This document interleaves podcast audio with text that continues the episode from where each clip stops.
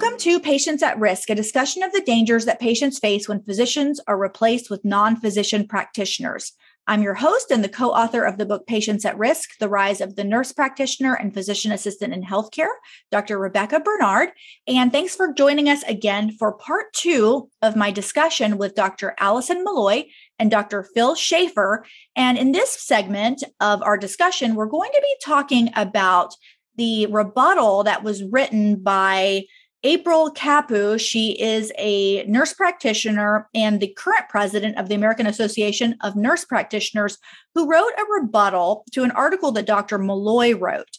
And it was published in Medical Economics and it was called Full Practice Authority for Nurse Practitioners Needed to Address Physician Shortage.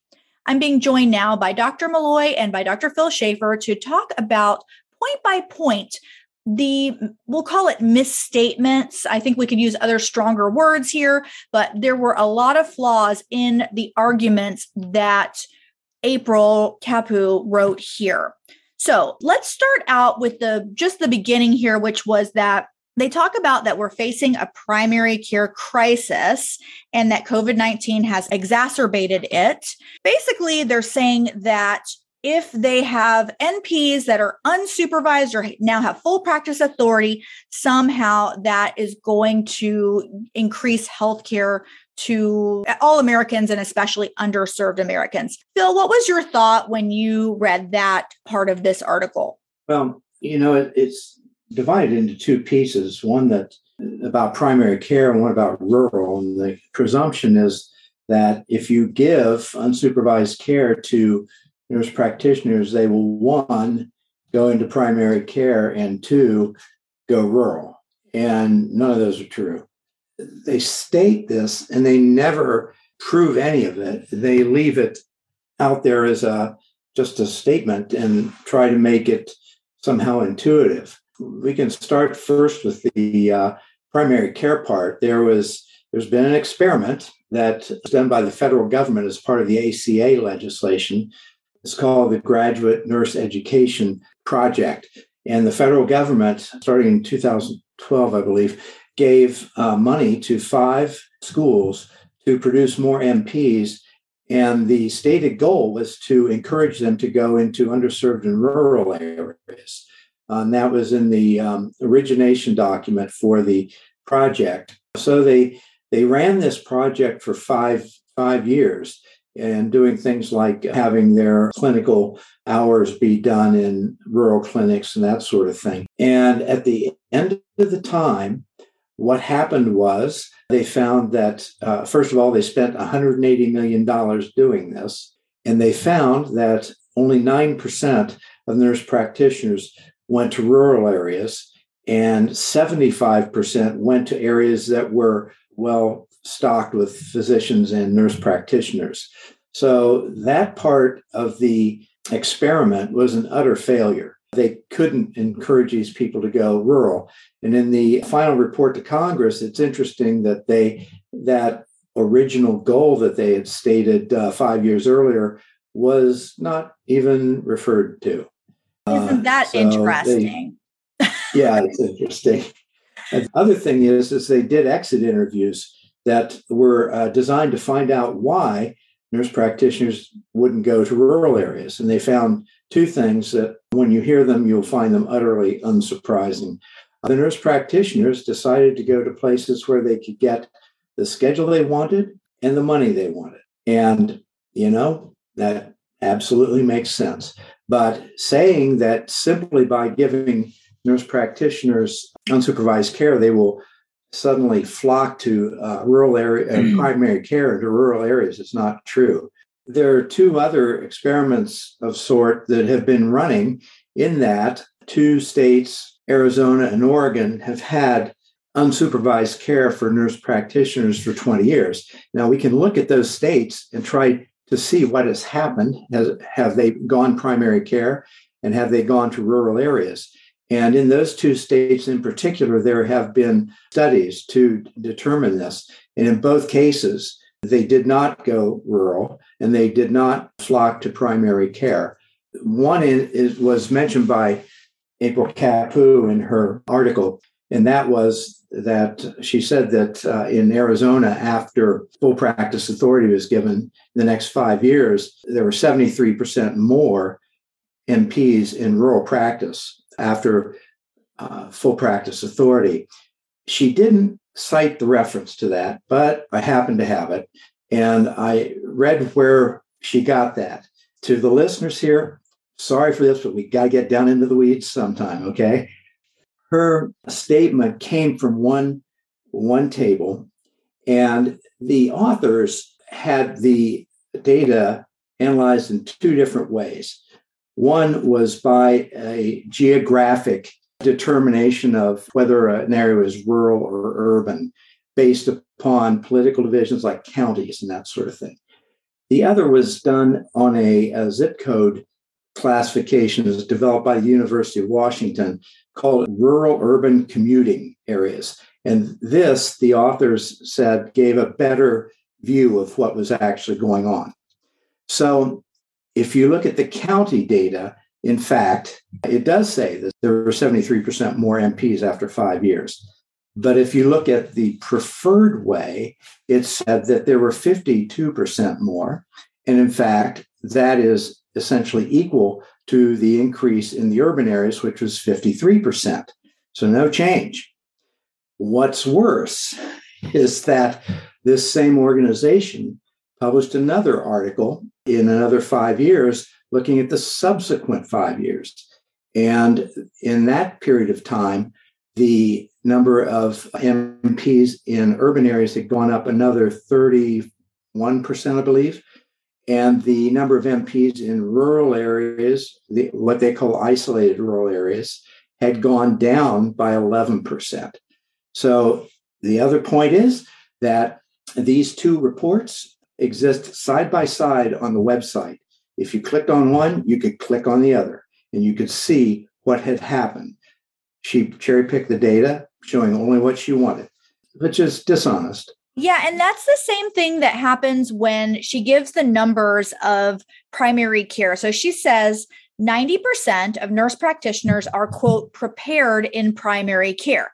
And the reason, of course, is that the number one, the most common type of nurse practitioner is a family nurse practitioner, which means someone that supposedly is going to work uh, in family medicine. But government data actually shows, even though maybe 90% are trained in primary care, only 52% of nurse practitioners actually practiced primary care in 2010. And the number of nurse practitioners choosing primary care has declined 40% since 2004.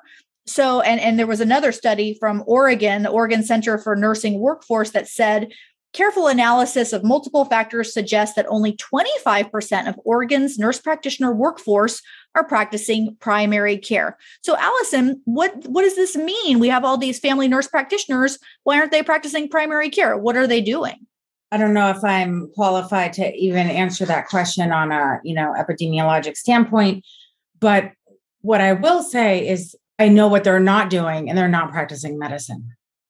And no matter what they're doing, whether they're working in family practice, whether they're working in, let's say, cardiology. And in the last segment, we went over how an NP can just work in a clinic and call themselves a cardiology NP, whereas a physician has to train for more than a decade to call themselves a cardiologist. I just want to mention here because anyone who's a listener who is not in the medical field, who's not a physician, some of this might be confusing because it sounds like what's the problem with a non physician practitioner going rural? And even if there's just one or two added, what's the problem? And I think the three of us would agree that to work in rural areas, you have to be you have to be the best of the best of the best and know the most. You cannot be unsupervised. To think about an NP with 3% of the training of a physician working alone you know, when I moved to Maine, I was had just finished a six year residency and a one year fellowship. And when I was a new attending, I still didn't feel prepared to work alone. I ran things by my physician colleagues. I worked in that job for two years. I worked for three years in another inpatient job before I went out on my own in private practice right now. I'm 47 years old. You know, to go out on your own is such a dangerous thing. And studies show that putting these poor nurse practitioners in these positions, which again is being forced by leadership, most don't want that, is driving them out of primary care because it's so stressful and scary. You know, you're making such a good point because my first job was at a federally qualified health center in a very, very rural part of South Florida. And honestly, it was like doing another residency program. That first year, the pathology that I saw, the amount of uh, you know patients that hadn't had access in a long time, the socioeconomic challenges, I pulled every little bit of my training out and then some. I, I looked up, I was on UpToDate constantly. I was talking with my co- physician colleagues there was so much that I needed to know and learn and I needed every every bit of my training to do it because these patients are very complicated.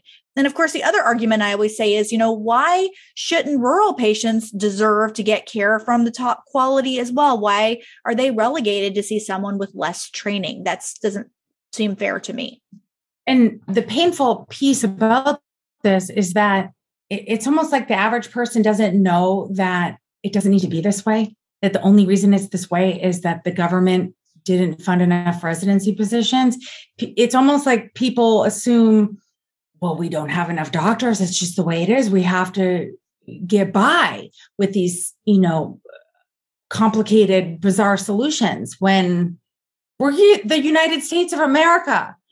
We're like one of the richest countries in the world. Like, if we need to produce more doctors, it's not a problem. Right. There's a pathway for that, as you said. And what you're saying is so true, but what legislators and the public is hearing is exactly like what April Kapu put in this rebuttal, where she put full practice authority strengthens patients' access to high quality care. So the idea is if they keep saying that they provide high quality care, then it must be true. Phil, talk about is this true? Is there sufficient evidence that nurse practitioners can provide care without physician supervision at a high level? Well, that gets to the, the statement she made in her article, which was uh, let me read it 50 years of research confirms high quality NP delivered care. That is, you, know, there's a, another propaganda tactic that you just say something often enough and people will start to believe it. That's what's going on here. No, it's there's there's not good evidence for that. We've gone through a lot of the data, and uh, the research is is just poor. We've gone through. There's they have a list of 31 articles on their their website, and one of the ones that was the most important was a review by the Cochrane Collaborative that went through. They they uh, surveyed 8,885 papers in the literature over two reviews they did, and they found only 18 that were of inequality. Let me say this were of good enough quality to actually analyze. And the question was can nurses or nurse practitioners replace physicians in primary care? Okay, so it's that very specific question. There are only 18 papers. And when you read through each of these papers, categorize them, look at the methods and that sort of thing, they were full of errors.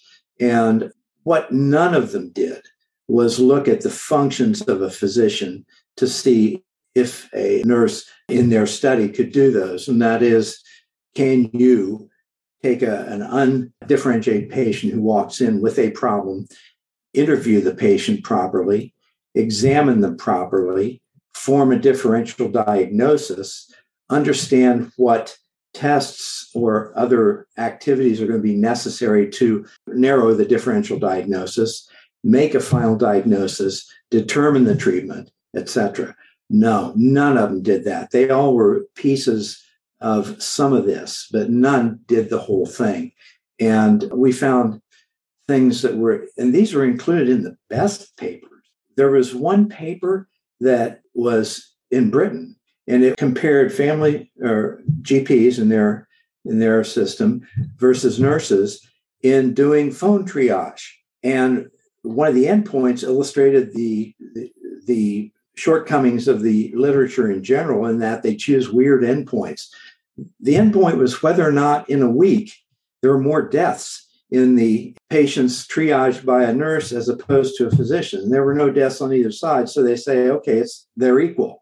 And that's nuts. it's just crazy. Exactly. Um, yeah. The, the, studies were so flawed. And then I think one of the important things to point out in these studies was that there was almost always, and I would say always, physician involvement in these studies. Yeah. Nurse practitioners had physicians to go to, or they were following physician created protocols of course, they always excluded high risk patients and they were always looking at just solitary, simple diagnoses, not complex patients. So I think there's evidence that nurse practitioners can provide good quality care when they're following protocols with low risk patients, when they're working in close supervision with a physician. But the truth is, with this five decades of research, there's no evidence that that nurse practitioners or physician assistants can provide high quality care of complex undifferentiated patients especially without physician involvement.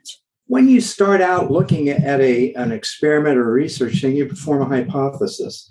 And there is something eh, the, the hypothesis has to be reasonable in some respect. And this is something that has kind of been hiding in plain sight for example, let me see if I can bring one up just out of random. Is if I walk across the street today, will you know the street lights light downtown? Okay. And does that make any sense? No. And if I walk across the street and the street lights light, you that's not proof that I caused it. Okay. It's maybe proof that I chose the right time. But their premise that they never say is that their hypothesis is that someone with 500 hours of training is just as good at all those tasks that I noted as someone with 15 hours. This makes no sense whatsoever. 15,000 hours. 15,000, correct. Yeah. And that, that makes no sense. So the, Carl Sagan said, extraordinary claims require extraordinary proof. And it was in the arena of UFOs. And this hypothesis is kind of on the level of UFOs. So if you're going to prove that, you need to have extraordinary proof. And the proof they have is is just non-existent. So, you know, it just on the face of it, this hypothesis is almost certainly untrue. And they have done nothing to give us extraordinary proof. Allison, yeah. Well, and the 500 hours is unstandardized shadowing at any site you can get someone to allow you to shadow them. And it's nursing. And one thing that was very troublesome about Kapu's response to my interview was saying how that physicians basically are trying to keep nurses down. Fulfilling the promise of nursing means speaking truth to the medical establishment and making it acknowledged an ethical obligation to reform professional hierarchies. The laws and norms that constrain nurses' ability to practice to the full extent of their skills and training were, were put in place by physicians to protect their privileges, independence, and income.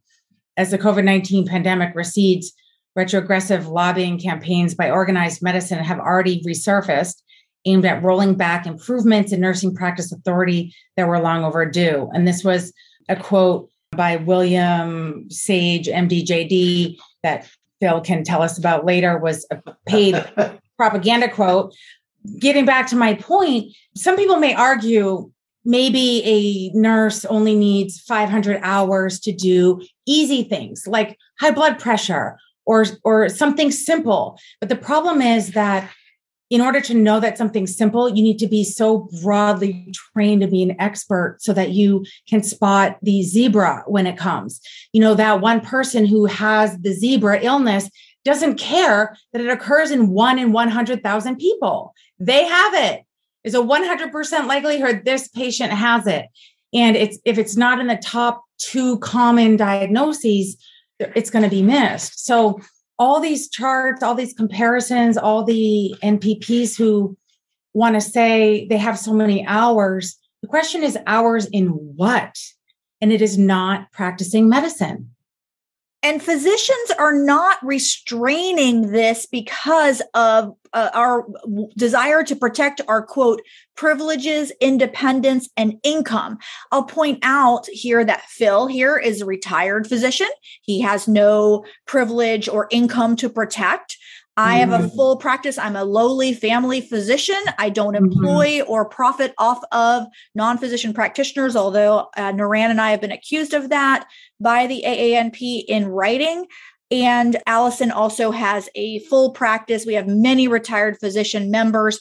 So I think it's just a straw man argument, isn't it, Phil? When you try to, instead of making it about patient safety, you say, oh, physicians are just trying to keep nurses down and it's a turf war. Yeah, that really lights me up uh, every time I read it. And the income thing is is insane because the AMP has as one of their goals to increase the amount that we spend on nurse practitioners by making their uh, pay equal to physicians, even though they're not trained as physicians. And their training is a small percentage. I did four years undergrad at an Ivy League school. I did four years of medical school and graduate for graduate school. I did a six year double residency, getting paid $30,000 a year for six years, did a one year fellowship. And to say that someone who got a master's degree in nursing should be paid the same as me, forget about what the dollar number is.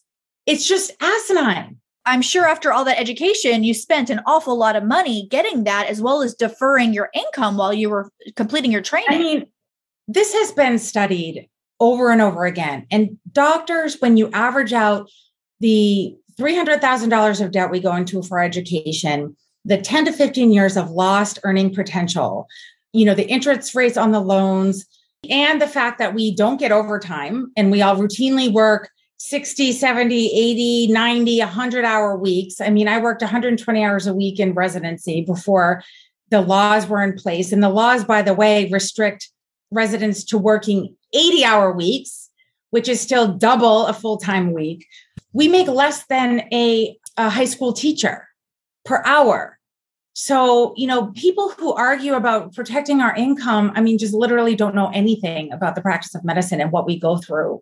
Right. There's um, a real misconception about, you know, the quote, rich doctor. And I mean, not to say mm-hmm. that we're not eh, privileged and probably in the top percent of earners of, of Americans, but it's not you don't go into medicine to make money because there are a lot of easier ways and easier paths to that and, and medicine is probably not that path well and you know i'll just talk about my friends who graduated with me at columbia i mean they were earning money in 1990 you know 7 i started earning a salary above the poverty line in 2012.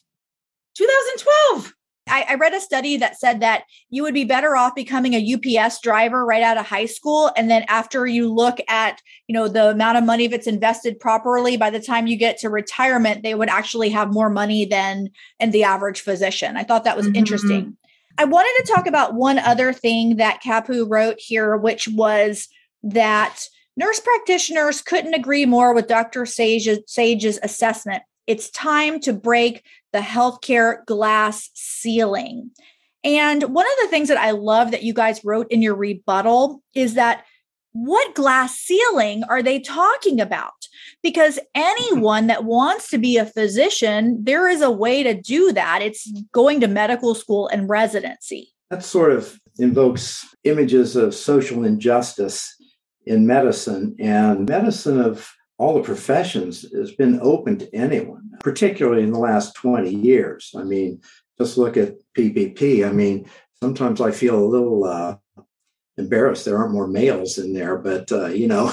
Yeah, it's, it's a very you're right. It's a people, very so woman dominated group. It's and and I've questioned that a lot. Like, gosh, why are so many women and there are plenty of men too, but women are seem to be disproportionately passionate about this issue. And I suspect it has something to do with the challenges that it takes to become a woman in medicine and then you know to be accused to say well you know it's sexist that nurses can't have be you know full practice providers. And it's like there's no sexism in this at all. If you want to be the leader in healthcare you can go to medical school. Women are doing it all the time. Here's me and allison. And it's not an easy path. I'm not saying it is but there is a path for that.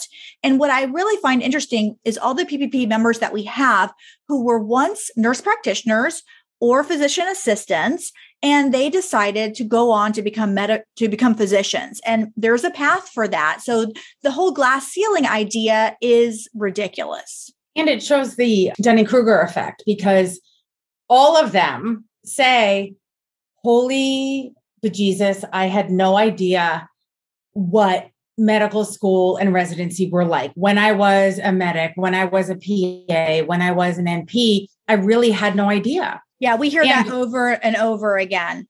And then, in just the very last couple of words of your rebuttal to April Kapu, you basically closed by saying it's not the AANP that can solve the physician shortage. They need to work on solving the bedside nursing shortage and improving their own training. The people that can really fix this is Congress. And it looks like, from what I understand from the new infrastructure bill that's uh, being passed in Congress now, there should be uh, at least some funding to increase residency sp- spots, which sounds like a step in the right direction. I have never seen such heroic, creative, you know, gymnastics to solve a simple problem. I mean, when I read Kapu's response to my interview, she made the whole interview as a springboard for her propaganda message of non physician practitioners, in her case, NPs, filling the physician shortage. The Flexner report in 1910 established what it takes to practice medicine. None of us here are reinventing the wheel of what it takes to practice medicine. And there seems to be this bizarre movement in this country right now that anybody can practice medicine and call it whatever they want. Call it advanced nursing, call it physician assisting, call it healthcare. No, we are talking about a physician shortage. People who have a license to practice medicine because they have a medical degree who are taking care of patients. And I'm extremely frightened, as I know you both are, about ourselves when we find ourselves in an ICU or our children. Uh, losing access to doctors is really on the table here in the United States. And I really don't believe that the average American sees it happening. Maybe they do when they go to see their doctor and they see, you know, a non physician practitioner, but they don't think much of it because they don't really know what it takes to practice medicine. Phil, any other last comments before we wrap up? Well, I, would like to cycle back a bit about the Flexner report because some of the listeners won't know what that is. In 1910, there was recognized that there was a serious problem with medical education because there are a lot of private universities, quote unquote, that were putting out medical students. There was no standardization of the curriculum. There were atrocities occurring, such as medical students being forced to steal bodies out of the ground to do their anatomy work. And there was no standardization of the testing. And Flexner was tasked with going around and surveying these, and he wrote the report. The result of that was 90% of the medical schools in the country at that time were closed. And the other result was there were committees formed to put medicine on a truly scientific basis to make requirements as to what you had to do to become a physician. And that has, you know, obviously since 1910, that's grown and become more and more complex. But that is the basis for medical education, just so the listeners understand what that was about. There are nurses who say, this is the same situation we had in 1900, and we need a Flexner report for nursing. And it, truer words were never spoken. The same thing's happening. You get private schools who are making a lot of money off this. They put as many students as they want through without any uh, standardization, and then they're released into the population to do their work. And the legislators, I have to say, are asleep at the wheel here. They are not properly legislating the uh, regulations for these people. Well, I think your your point is well made, and the AANP really would be wise to focus on that rather than promoting full practice authority, especially considering that in 2017, a survey of nurse practitioners found that they overwhelmingly expressed concerns about feeling that they had adequate competency in evidence based practice. So that's coming directly from nurse practitioners from a published study. So rather than spending time rebutting our articles and uh, about physician shortage, it seems like they need to get their own house in order. And I would tell you that a lot of nurse practitioners I've talked to really feel strongly that that's the case. Just one quick last thing. I don't believe that they really care about the dangers that are happening on the front line. And this has become a huge political issue. And this article, when I read her response, like Phil, I was like, it's filled with lies, no data, blatant lies. And this is why uh, legislators believe it because I have been in testifying, as I'm sure Phil has, and you have, Rebekah, where the nurses stand up and restate these things. And the legislators don't have the background to look at the original data and to rebut it. They just, oh, okay. And that's why I'm so proud of both of you for writing this fantastic expose pointing out all the flaws to everything that was said, the same regurgitation of the same mantra over and over again. It's like you said, Phil, if you keep saying something long enough, maybe people will think it's true, even if there's no data to support it. So, thank you both so much for joining me for this discussion. If you'd like to learn more about this topic, I encourage you to get the book Patients at Risk The Rise of the Nurse Practitioner and Physician Assistant in Healthcare. It's available at Amazon and at Barnes and Noble Please like and subscribe to our podcast and our YouTube channel. It's called Patients at Risk. And if you're a physician, please join us, Physicians for Patient Protection.